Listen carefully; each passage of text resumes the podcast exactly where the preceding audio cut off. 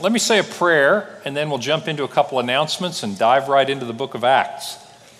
Lord, thank you for this evening. Thanks for bringing everyone here together as we endeavor to study your word. I pray you would open our hearts and pour in your lessons, the lessons of those who've gone before us, and I pray that we would get an idea of how to trust you more. In Christ's name, amen.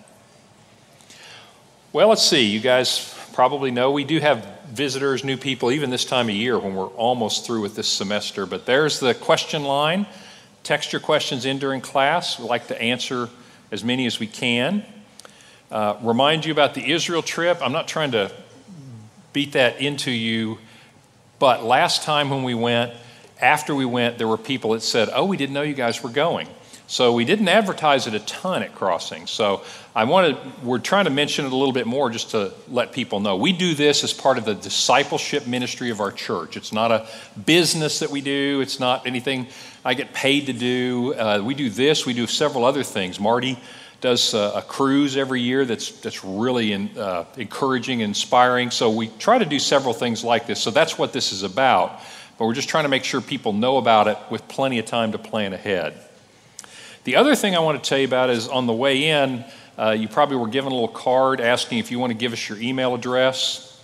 I want to make sure you know that is not so we can sell this to marketers, but we might give it to one of the political campaigns, but I can't tell you which one at this point. Seriously, uh, next Wednesday will be our last lesson in Acts, and after that, we go into our summer schedule. Typically in the summer, we take off a couple of weeks and we meet through June and July. We like to just meet every Wednesday night, as many as we can. This summer, we're going to be doing a little construction in our children's wing, uh, trying to revamp that for our kids. Long story, short version, we won't be able to do Wednesday night at the church as much as normal. So one of the ideas we had was, I want to stay in touch with you, and we want to keep studying the Bible together. So probably uh, my goal is every week to send out a, a biblical lesson, put some pictures, and just kind of try to make the Bible come alive in the summer. So if you'd like to give us your email address, that's what we're going to use it for. Also, we have a lot of people that come on our Wednesday nights that go to other churches. That's fine with us. We'd like to be a resource to study the Bible on Wednesday nights, whatever church you go to. But those folks don't always know when we're having Wednesdays and when we're not. We take off a few Wednesdays during the year. This will let us kind of keep you posted on that. So that's what this is all about. Uh, and so if you would like to give us your email address, if you have friends who would like to get on that list and get those lessons, just take one of these, give it to them, or bring it next week, because we'll do this the next couple of weeks. So anyway, that's kind of our announcements for the evening as to what's going on with that. We are in the book of Acts. And we have, oh, we're almost finished. We're near the end of Paul's adventure. It's been a great journey if you think back on the book of Acts, and I hope some really key ideas have distilled out of that for you. Let me remind you where we were. We're going to be in chapters twenty-three through twenty-six. If you've got your Bibles and you like to make notes in them, that's wonderful. So we're going to be in chapters twenty-three through twenty-six. I need to tell you where we left our hero Paul last week.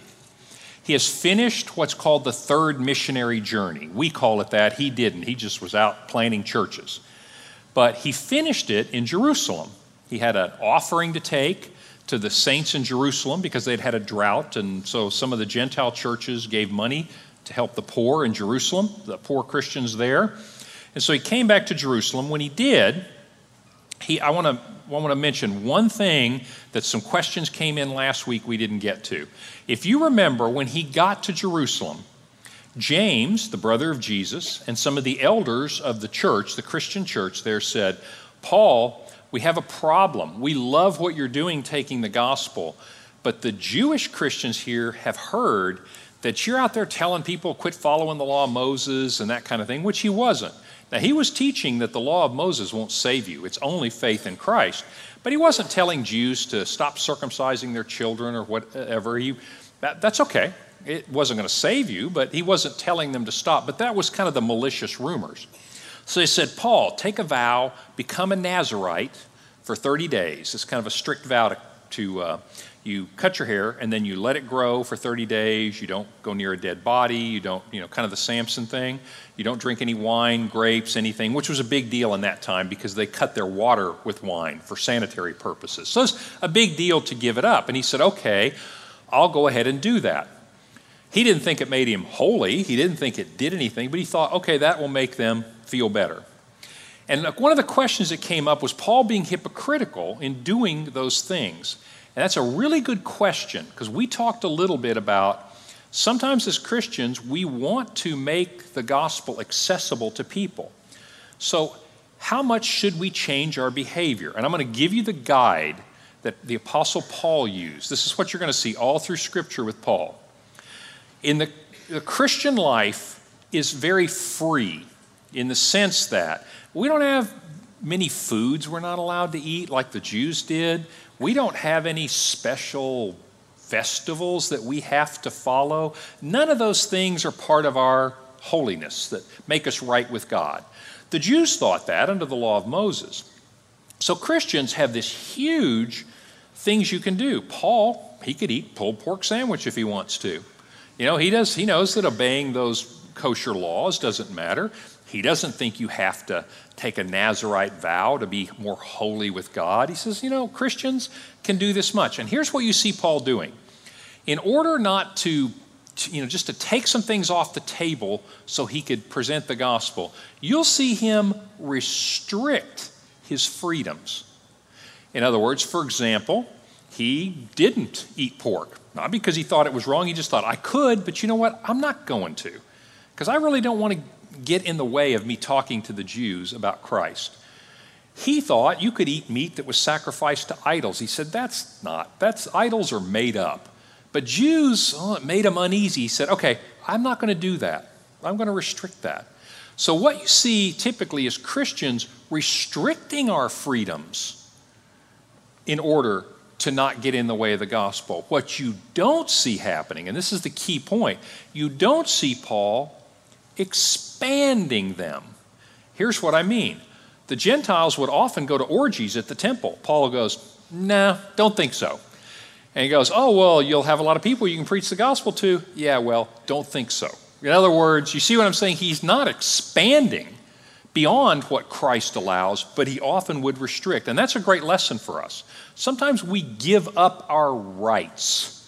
I hate to use that word in, in connection with Christians, but sometimes we give, voluntarily give up things we could do, but we don't start doing things that are wrong just to reach people. Does that make sense? Does, we had a couple questions on that, and they're a great question. I just wanted to clear that up a little bit. That's kind of the barometer that Paul used, and I think it's still a good one. We'll forego some of our rights if it helps to reach people for Christ, but we won't do things that are, that are wrong to reach people for Christ. Well, Paul, we left him last week in a dire situation. So even though he's trying to be acceptable to the Jews and not let anything get in the way, he went into the temple and there was a riot in the temple. And so what they were doing, I'm going to show you where we're talking about. Out, uh, they thought that Paul had taken a Gentile in there, in the sacred space. He didn't.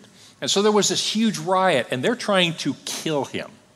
Well, meanwhile, the Roman guard, the tribune, and the Roman guards who are here, they are in the Antonia Fortress. You notice the Roman fortress is literally attached to the temple so they could look down in. Well, the tribune goes down, rescues him out of the mob, and uh, takes him beaten and bloody back into the fortress and goes, all right, you must be doing something wrong. I don't know what all these people are talking about, but let's torture him and find out what he's doing wrong. And he says, hey, I'm a Roman citizen. They go, oh, well, then we're certainly not going to be torturing you. And so he uh, says, all right, we're going to figure out what's going on. Takes him to the Jewish leaders, puts Paul in the middle of them. They start talking. He probably doesn't understand Aramaic is what they're speaking. Think Hebrew, that, that what they're saying. But he realizes the next thing you know, they're trying to kill him again. He's like, get this guy out of here. I don't know what their problem is, but they don't like him. Well, it says this, the next morning after that meeting, this is where we left off, the Jews formed a conspiracy, bound themselves with an oath not to eat or drink until they had killed Paul. More than forty men took an oath. We will not eat or drink until we kill this guy. They said to the priests and the elders, listen, we're going to kill this guy. I tell you what, you tell the tribune, hey, bring him back. We need to ask him a few more questions. And when you do, we're going to jump him, kill the guards, and kill him. Well, they've been fasting since last week. So let's see what happens to them. But when the son of Paul's sister heard of this plot, now that's interesting, first you ever hear of his family. He apparently has a sister living in Jerusalem. She has a son. They somehow find out about this plot. Paul's family, by the way, pretty high up. They're pretty connected. He was studying under the premier rabbi of the time. His family's obviously well connected in Jewish circles. Can you imagine the disgrace when he turns into a Christian? He literally gave up everything. However, his sister's son, they hear about it, and so she sent him into the barracks, into that fortress, to talk to Paul. Paul called one of the centurions. The tribune is over all these centurions, and each centurion is over a hundred soldiers. So they're, they're pretty high up. He said, listen, you need to take this young man to the tribune, the commander. He's the top guy, military guy there. He has something to tell him. So he took him to the commander and said he needs to tell you something. So he took the young man by the hand, which means he's probably very young, took him by the hand aside and says, what do you want to tell me? And the boy said, the Jews have agreed to ask you to bring Paul before the Sanhedrin. This is like better than a soap opera. And this is real history. And he says, they're going to kill him when you send Paul over uh, to, to them. He said, so don't be taken in. And the tribune realizes, this is explosive. I already rescued this guy twice. I don't want a big fight here. So what he does is, under the cover of darkness, he gets Paul out of town. So let me read what he does. He called two of his centurions, get two hundred soldiers, seventy horsemen, and two hundred spearmen. Whoa, you're going to get almost five hundred soldiers. That gives you an idea of how serious this is. Now, nobody ever accused the Romans of going easy on the military power, all right? But getting almost five hundred soldiers to get this guy out of town, I want you to feel how deadly serious and how violent this situation was. He said, get them ready, and I'm going to send him to Caesarea. That's where the Roman governor uh, lived. It's about sixty miles away. And we're going to go at the third hour of the night. That's about nine p.m. In those days, you're thinking, nine p.m., that's early. People are still out. No, they rolled up the carpets uh, in Jerusalem, you know, when the, when the sun went down. So this is at night. This is when people aren't going to notice. He said, we're going to get him out of here tonight before any problems. And so he's writing a note to the governor, the Roman procurator, the Roman governor. Think Pontius Pilate. This is the highest Roman official in Israel, in Judea. He's writing a note. And he says, Claudius Lysias, that's the tribune, writing to his excellency, the governor Felix, greetings. This man was seized by the Jews and was about to be killed by them when I came upon them with the soldiers and rescued them, having learned that he was a Roman citizen. Okay, that's some serious spin, right? He's making himself look pretty good, but can't blame him. So I, desiring to know what in the world is they were charging him with, I brought him to their council, and I found out that they're just talking about questions about their law, but nothing deserving death or imprisonment. So when I found out there was a plot, I decided to send him to you at once, so his accusers can come before you and state their problems. So the soldiers took Paul, took him by night to uh, Antipatris, so they took him thirty-five miles that night, sent the infantry on back, and the next day they went on to, they returned to, the soldiers returned to the barracks, and the horsemen, the cavalry, went on. When they got to Caesarea and delivered the letter to the governor, Felix, they presented Paul before him. When he read the letter, he asked, where are you from? And he said, I'm from Tarsus up in Cilicia. Well, he had authority over that area, so gosh, he was going to pass the buck if he could. He said, okay, I'll give you a hearing when your accusers arrive. sixty miles, it's going to take them at least three days to walk there. When your accusers arrive, and he commanded him to be guarded in Herod's praetorium. So I need to talk to you about Felix just a little bit. Let me, this guy's, this is interesting. This is, when you get into the Roman world, This is better than reality T V shows. And I want you to know, everything I'm about to tell you is historically true, and I want you to understand the world that Paul is in. It's not that much different than ours. In fact, it may be worse in some ways than ours. Antonius Felix was a slave. This guy's really unique. He and his brother Pallas were slaves in the household of the Emperor Claudius. Claudius was emperor of the Roman Empire until fifty-four A D. It's now about fifty-six or fifty-seven A D. So he and his brother were freed. They became free men. So they were free men, but they had been slaves. Well, that's kind of a better than a slave, but it's still not a noble status. Claudius, before he dies, makes him a Roman governor, unheard of.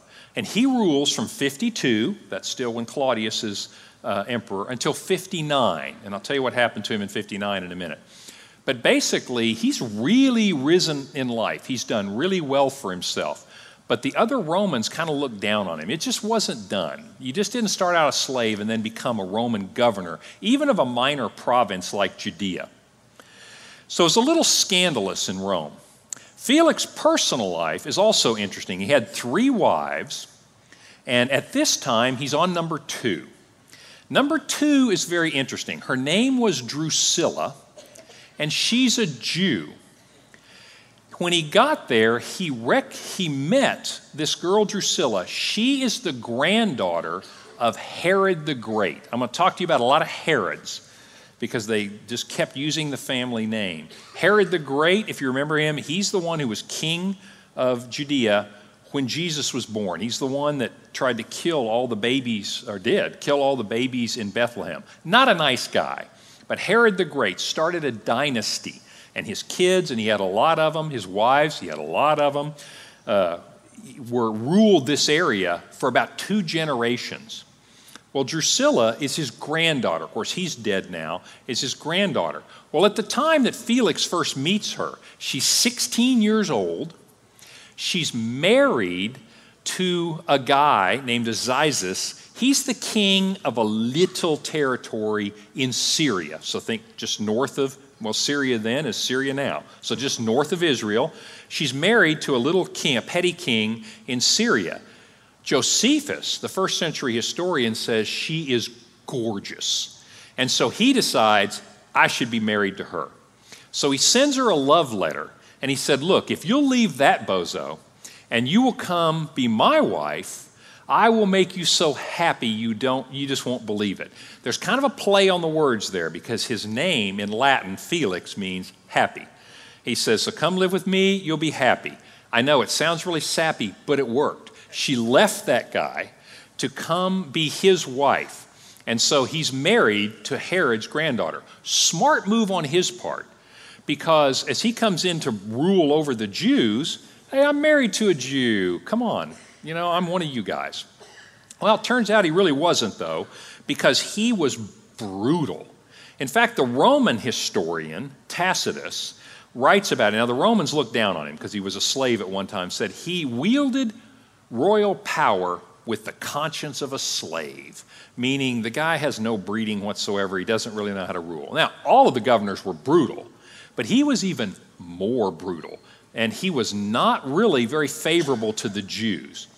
In fact, in fifty-nine, he was recalled to Rome because there in Caesarea, where he was, uh, there were riots between the Jews and the Gentiles. Now, I'm not talking about Christians now, just Jews and Gentiles. Didn't like each other. There were violent riots. He was unsuccessful in putting the riots down, and he was ridiculously brutal.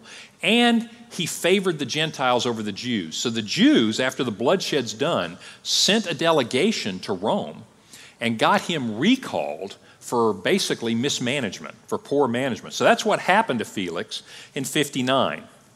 One kind of a sad note, he and his wife Drusilla had a son whom they named Agrippa. Agrippa, by the way, I'll show you a family, a little piece of a family tree in a minute, but Agrippa was Drusilla's dad's name. She and her son died in a really famous incident. in seventy-nine A D, that's twenty years after this happens, she and her son are vacationing in Pompeii. You guys remember Pompeii, where the big uh, volcano and the volcanic ash, and they've excavated it now, and it's like in pristine condition? They were in in Pompeii when Mount Vesuvius erupted in seventy-nine, and that's how they died. They died in that uh, eruption of the volcano. So not exactly a happy life, not exactly a successful guy, but that's our guy. That's Antonius uh, Felix. This is the guy who is the most powerful guy in Judea, and this is who Paul is going to go see. I wanted to show you, while we're here, just a little bit about Caesarea. This is a This is basically a picture of what it looked like. Now you see ruins, but you can kind of envision this. Herod the Great built this. So it's fifty-seven A D. He built this just a little bit before the time Jesus was born. Made the harbor out of nothing. Made this beautiful, massive place.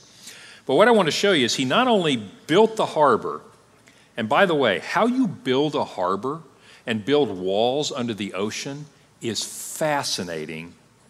And if you go to Israel, I will show you how they did it as we're standing there. But seriously, I would tell you, but I don't have time. So anyway, so he built this harbor. But what I want to show you is the cultural things. We have seen a picture before of the Hippodrome. That's this uh, area right here. That's where they would race the horses and the chariots. I'll show you a picture of it in a minute. Then you've got the uh, theater back here, that big outdoor theater. What I wanted to show you was this area right here. You see that little peninsula going out? Herod the Great built a lavish castle, or castle, palace complex there. And I'm going to show you the remains of that palace complex in this next slide. That's where Paul was being held. That's where Felix was living and ruling from, is where this place Herod the Great had built almost sixty years before. This is standing, looking out toward the ocean, and everything in front of us here was, imagine just the big roofs over all those columns. Imagine all these walls in this palace area. These are all rooms and lavish areas. When you go in there, you can still see some of the frescoes. They're gorgeous artwork in there. And so this is a massive palace. In fact, as you go out into the ocean, out this way, Herod the Great, right at the end, had a swimming pool built right out into the Mediterranean. I mean, this guy did it first class. Well, he's dead, and now the Roman governors are living there. But this is where Paul is being held in Caesarea. So, they get to Caesarea. Felix says, I'll hear your case. So Ananias, the high priest, went to Caesarea. You can kind of tell when this is happening because Ananias was high priest until fifty-nine. So this was probably happening about fifty-seven A D. So they're going to go up and they're going to tell Felix their, their problems. So they took a lawyer named Tertullus. Tertullus is a Roman name. They're taking a Roman lawyer. Why? Because this is going to be in Latin. This is not going to be in Hebrew. That's one thing I'm trying to point out to you. There are several languages going on here too. So they take this Roman lawyer, or at least Roman trained, and he's going to go make their case. So he gets before Felix and he said, Felix, we have enjoyed a long period of peace under you, blatant lie, and your foresight has brought about reforms in this nation, even worse lie, but he's buttering him up. Everywhere and in every way, most excellent Felix, we acknowledge this with profound gratitude, not likely, but in order not to weary you, I just want you to listen. We found this man, he's a troublemaker, he's stirring up riots among the Jews all over the world. He's a ringleader of the Nazarene sect and even tried to desecrate the temple. So we seized him. And I think by examining, you'll find out this is a bad guy and you should do something to him. So this is what's happening uh, before Felix. This is their case that they're making. The one thing I wanted to point out here is that idea he's a ringleader of the Nazarene sect. And you're saying, great. We found out Paul was a Nazarene. Now we know which denomination he was part of. Must not be many Nazarenes in this crowd. But anyway, my point is that's what they called them. The Christians them are calling themselves the way, the way of following Christ. Uh, but the Jews and all said they follow this Jesus of Nazareth. And so they started calling them the Nazarenes, that people that follow that Nazarene guy. And in fact, today, in the Hebrew and Arab language, Christians are still called Nazarenes. So they're really not exactly sure who he is. So they make their case before him. And then Paul gets up and he begins to talk to Felix, uh, the governor. And he makes his case and he basically says, look, I know that you know uh, this place, and I know that you know that none of this is true. And basically, they can't prove anything that they're saying about Paul. So Felix, who was well acquainted with the way, he knew who Christians were, he adjourned the proceedings. He said, I'll tell you what, when Lysias, the commander, comes, I'll decide your case. He ordered the centurion to keep Paul under guard, but give him freedom and let his friends visit him. He's a Roman citizen. He's not a prisoner. He's really more being held for his own good. And so his friends can come take care of him. Well, several days later, Felix came with his wife Drusilla, this is the girl I mentioned, who was a Jew. He sent for Paul, and he began to listen to Paul as he spoke about faith in Christ. As Paul talked about righteousness and self-control and judgment, Felix became afraid. Now, you think about what you know of his life. He's hearing the gospel, and it's really making him uncomfortable about himself. And so he was afraid, and he dismissed Paul. And he said, that's enough for now. You can leave. When I find it convenient, I'll send for you. At the same time, he was kind of hoping that Paul would give him a bribe, so he would let him go. So he sent for him frequently and talked with him. He kept Paul for two years because if he released him, the Jews were going to be mad. If he let the Jews do what they wanted with him, he would be accused of unjustly condemning a Roman citizen. So he's kind of caught. So what does he do? Does what every good politician does. Nothing. He just keeps him there. Okay, that was a cheap shot. I'm just going to admit. Fair enough. But my point is, he just says, we'll just keep him here. He keeps him there for two years. So two years are going to pass while we're talking about this. Paul, that'd be killing Paul. He wants to be out preaching. But here he is stuck for two years. So finally, in fifty-nine... Felix was succeeded by Porcius Festus. He is another Roman governor who had the unlucky uh, break of being named Porcius Festus. So he takes over as the governor two years later, but because Felix wanted to grant a favor to the Jews, he left Paul in prison. Now you know why he wanted to grant a favor to the Jews. fifty-nine A D, he has totally botched this riot. He's just been bloody and brutal. The Jews sent a delegation to Rome, and all of a sudden he got a notice from Rome saying, you need to come to the home office. We need to talk to you.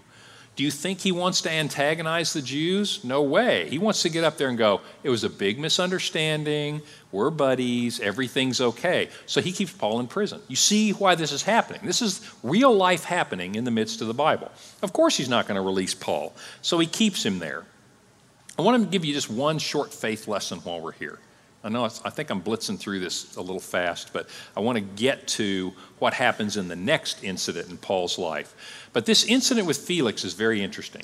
He meets a guy who is no more righteous or just. He's as corrupt, as brutal, as bloody. Even the Romans don't like this guy. And he's going to decide Paul's fate. But as you read, and I hope you do, because I'm just giving you little excerpts, his speech before Felix, he's just preaching the gospel. He's giving his testimony like, you know what, you may be an awful guy, but you too could be saved. And this is unbelievable how Paul is so bold just to speak the truth and tell his testimony before Felix. But as I look at this, I think, wow, that is a terrible thing that happened to Paul, that he's stuck there for two years. But I want you to stop and think about this. As much as the Jews wanted to kill him, if Felix had let him go, how long do you think Paul would have lived? I think not very long. Paul doesn't have a sword, he doesn't have an army, he doesn't have a bodyguard. The Christians were, would rather die than kill these Jews. And so he's going to run away. They're going to get him. So what seemed to us like, well, that's tragic. This guy could have been out preaching. Paul's probably fretting. You don't really see that from Paul. I think he just trusts God. Looking back, I think if he'd been set free, he'd be dead. Instead, God preserves his life by keeping him in prison. And the point I want to mention to you is this. We need to be careful. When we have unpleasant things happen in our lives, it can be a bad thing. But More often than you think, Romans eight twenty-eight is true. In all things, God works together for good for those who love him and are called according to his purpose. I doubt Paul understood those two years he's stuck there. God, why? Why don't you get me out of here? I want to go start some more churches. And God says, no, trust me, you need to hang around right where you are for a couple of years because there are a lot of people that want to kill you. Well, you might think at the end of two years, they've forgotten about this. Oh, no. And this is amazing to me. Paul is stuck there, not able to leave and preach. I mean, his friends can come to him. He's writing letters to churches, but he's not able to get out and preach. You think they go, okay, everything's fine. No, two years later, they're even more intent on killing Paul. So I think it's interesting to look at God's provision, even in unpleasant circumstances, because if he hadn't been in prison, I think Paul would be dead. And I think that would have been the end of the story, and we wouldn't get to see the rest of, the, of Acts. We'd cut this thing short one week because Paul would be dead. So Festus comes on the scene. Paul's got to go, oh, you got to be kidding me, because it was really common for when you were leaving office to just pardon everybody. It's like, okay, I'm leaving office. You can't do anything to me. So all those guys I've been holding, eh, let them all go. What does it matter to me? Well, obviously, Felix, it did matter because he didn't want to antagonize the Jews. And Paul's like, you've got to be kidding me. Now I'm held over. I got a brand new guy coming in here. So Porcius Festus comes in. Three days after he arrived at the palace, Festus went from Caesarea, his palace, to Jerusalem, making a courtesy call, where the chief priests and the Jewish leaders appeared before him and presented the charges against Paul. Now stop and think about this. Paul's been held for two years. Get over it, Jewish leaders. But two years later, they go, new guy. We're going to kill this guy, Paul, this time. So they hit him right away with these charges against Paul. Let me tell you what's happening. Paul's not out preaching, but Christianity is exploding. The gospel is just exploding. It's just good news for a hurting world. And so they're like, Paul started this stuff. He gets out of here, he's going to do more of this. We got to kill him. Maybe that'll discourage all the other Christians. So that's why they're trying to kill him. So they go to Festus and they say, hey, this guy Paul, he's in your jail. You need to kill him. So they urgently requested Festus as a favor to them. What do you want to do if you're incoming governor? Get on good terms with the Jews. All right? It's like, hey, we want peace here. You do your part, I'll do my part. And they go, well, it'd help a lot if you just give us a favor. Sure. Well, you got a guy in your jail. Oh, we don't want you to do anything to him. Why don't you just transfer him to Jerusalem? Well, that seems kind of innocuous. Because they were preparing an ambush to kill him along the way. They had a long memory. Festus answered, Paul's being held at Caesarea. He knows he's a Roman citizen. He said, I'm going to go to Caesarea. Why don't you guys just come up with me? We'll do court there. That's where I typically do court, is in Caesarea. We don't really know much about Festus, but I did want to show you one interesting thing, uh, just archaeologically. This is our picture again, and I want to remind you that the palace is over here, this area. What I want to do now is I'm going to take a picture, and we're going to stand in the Hippodrome, and we're going to look this way, and I want to show you this palace area right here. So that's where we're looking. We're right here at the Hippodrome, which goes off in that direction. This is the palace going out into the sea. You see this room right here? This is a very interesting little room. It has beautiful mosaic floor. It's close to the entrance to the palace complex. I mean, this palace complex was huge. It's hard to tell now because you see the ruins, but I mean, this is gorgeous. It's sitting right between the Hippodrome. The theater is right over here. It's sitting right out on a little promontory. It's beautiful place. You can imagine how grander it was. But that room right there was obviously a meeting room. It was like an audience room. Before you get, if you were going to have people come in for an audience with the, the Roman procurator or Herod who built this, you don't want to let them all the way into the back of the house. Usually, right as you came into the palace, there would be a reception room, an area where you'd hold court, or you'd meet with people, or you'd have a cocktail reception, you know, so that people didn't traipse in and use the good bathroom, you know. And so you'd have them at the beginning. That's what this room is. That is probably exactly where this happened. That's probably where he was with Felix, and what you're about to see happen probably happened in that room. And so it's just fascinating to see the places and realize, wow, two thousand years later, this is almost certainly where this is happening. So they get there. I'm going to read to you just a little bit about uh, what's happening in this situation. Uh, Festus, he rules from fifty-nine, and then he gets sick and dies pretty quickly in sixty-two A D. So this is really soon after he gets there in fifty-nine, and the Jews come up, and so Paul made his defense against what the Jews uh, were going to say about him. He says, "I have done nothing wrong against the law of the Jews or against the temple or against Caesar." This is very smart. So he's standing there in the palace, Roman governor, all the chief priests and all these guys are all gathered around him, accusing him of stuff, and he says, "I haven't done anything wrong against them or their temple," which Festus is like, "I don't care about your temple, but I haven't done anything wrong against Caesar." And that's true. He was going around teaching that Caesar's not God. God is God. But he did it in a way that he never just said that blatantly. He would just say, "Jesus Christ is Lord." And so he was very subversive in how he was teaching that. So there's no way to get him on saying we should depose Caesar, we should revolt. Christians weren't saying that. They weren't saying, "Hey, let's get our weapons and let's overthrow Caesar and make this a Christian country." That's not what they were saying. They were just preaching the gospel. So there's really nothing to get him on. So Festus, though, wanting to do the Jews a favor, said, "Well, are you willing to go to Jerusalem and stand trial before me there?" Paul's really shrewd. He said, he realizes what's going on. "Why are you asking me that? You're asking me that because you can just kind of wash your hand of it and say, Paul wanted to go to Jerusalem for the trial. He died on the way. Couldn't do anything about it."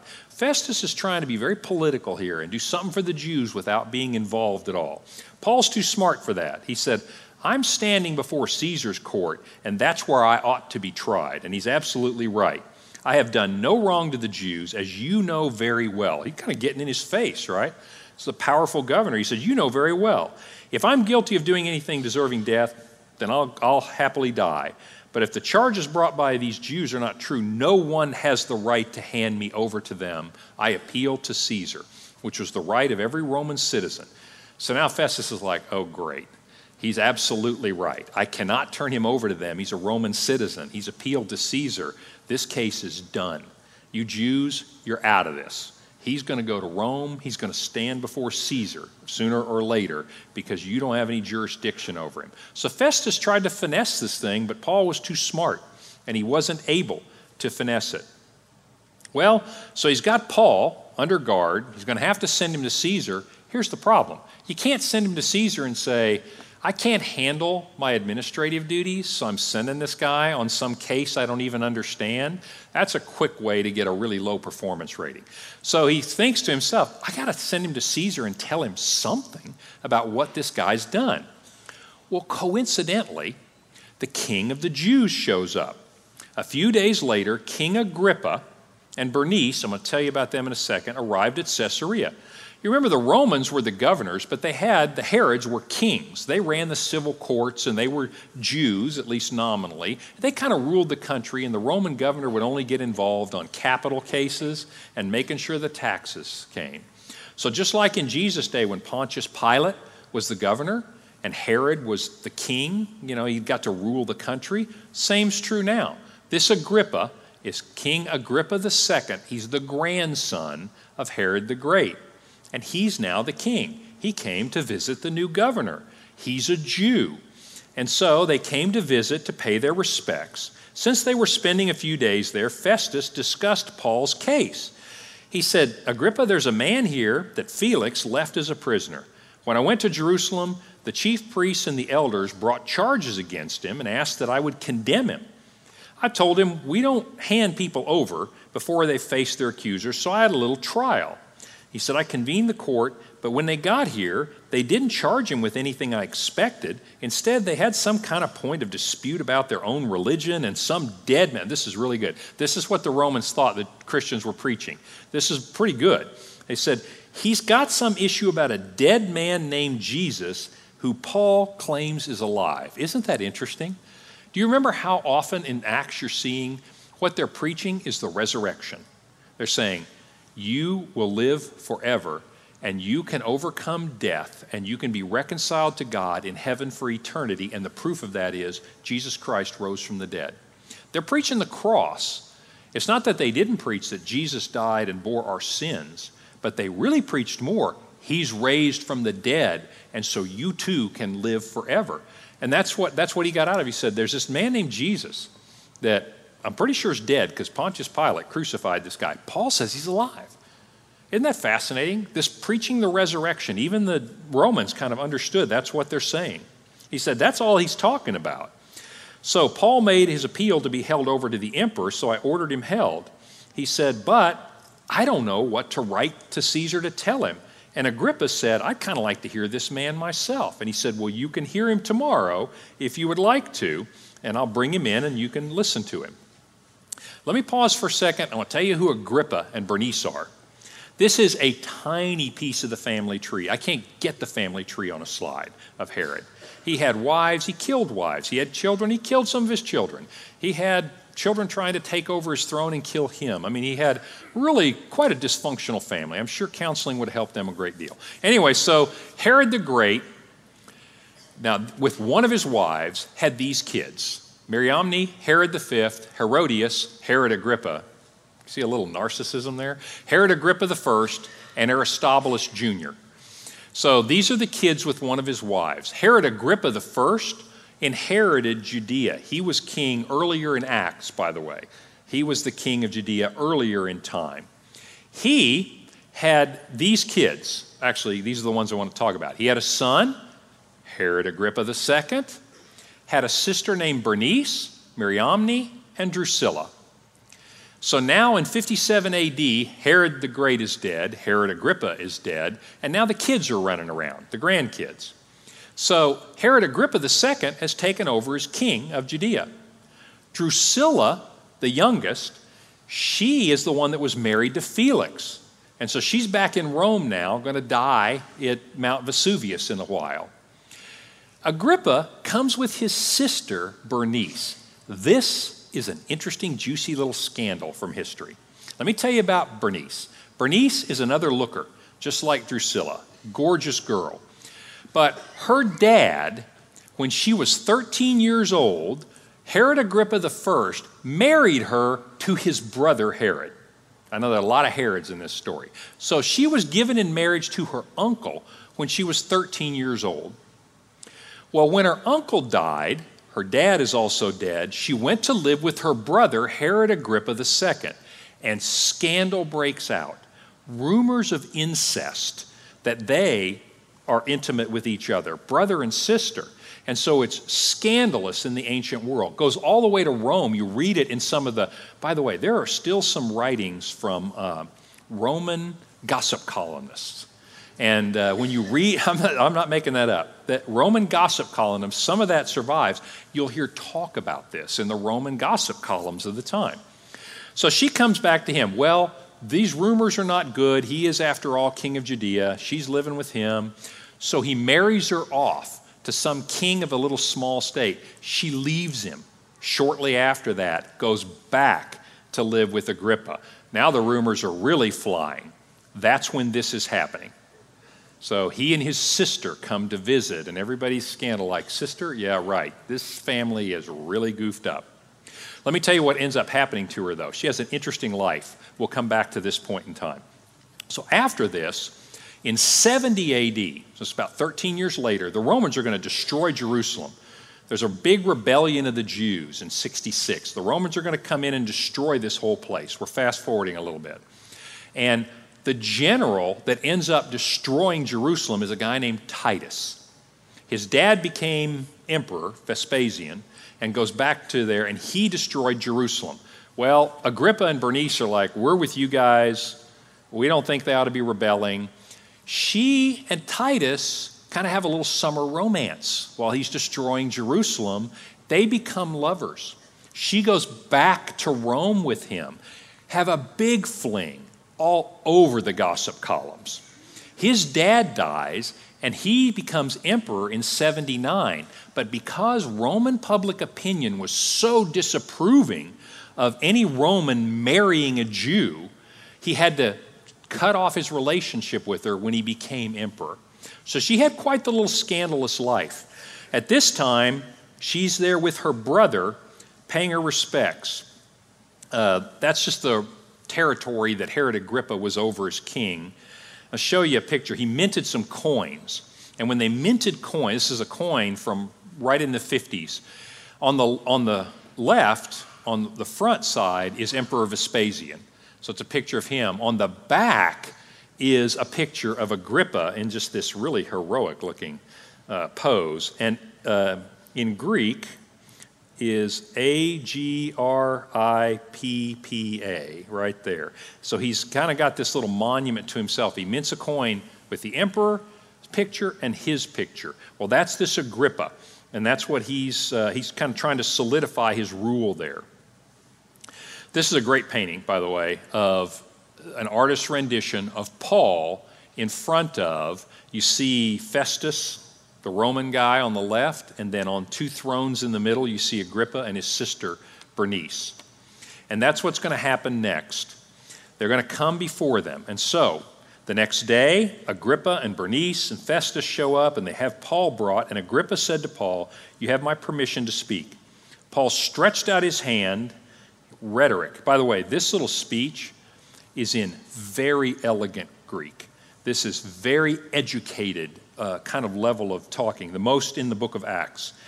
He says, "I consider myself fortunate that it is before you, King Agrippa, that I am making my defense today against all the accusations of the Jews, because I know you're familiar with the customs and the controversies of the Jews. So I beg you, listen to me patiently." This is really good public speaking in that day. He said, "You know my manner of life.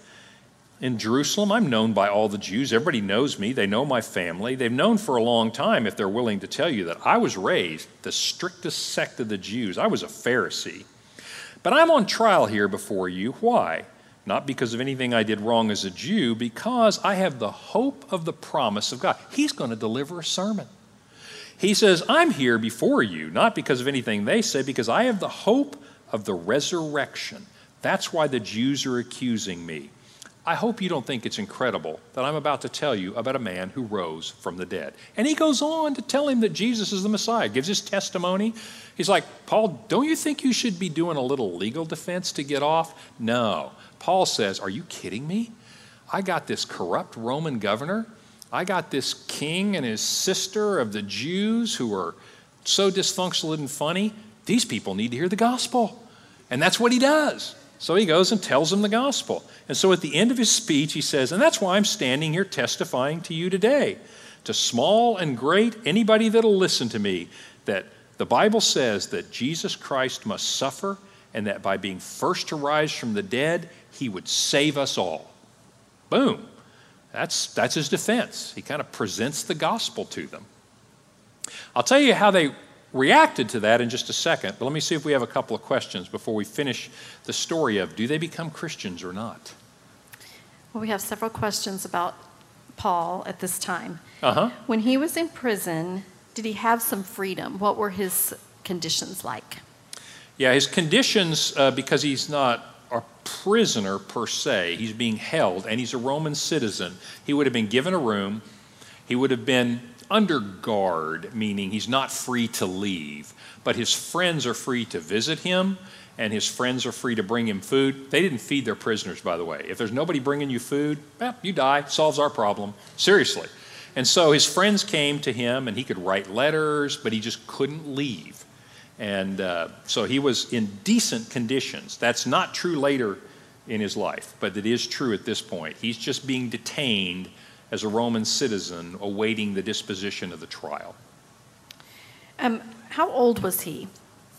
Yeah, that's a good question. Nobody probably really knows uh, how old Paul is, but he's a young man, too young to be stoning Stephen. Okay, we're just going to put some detective work together. So he's a young man, thirty-seven A D-ish, you know, when Stephen is being stoned.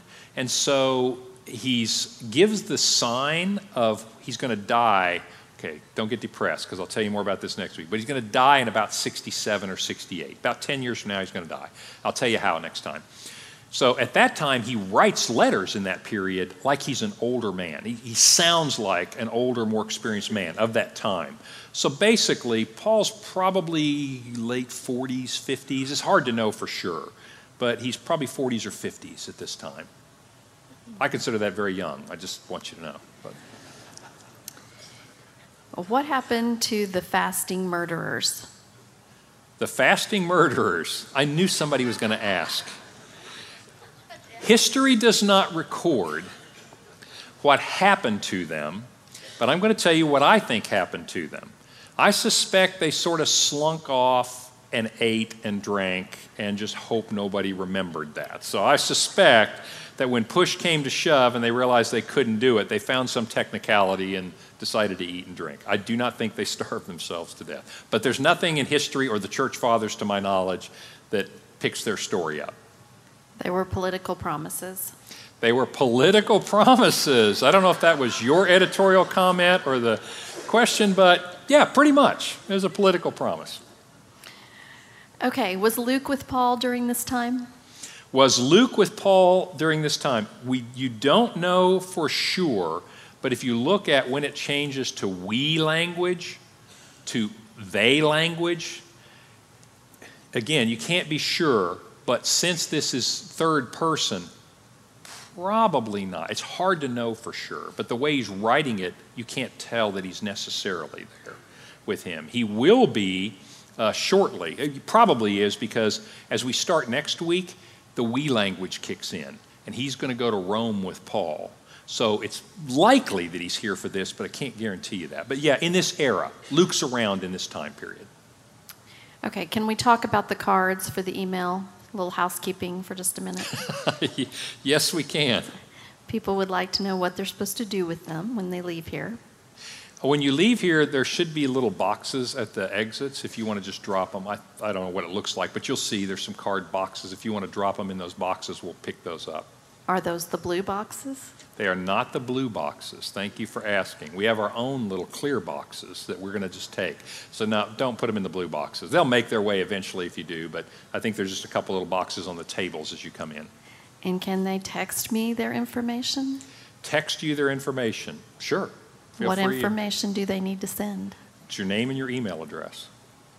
I mean, that's all we really need. If you want to send your credit card info or something, I mean, you can. I, And would you mind including that little special number on the back?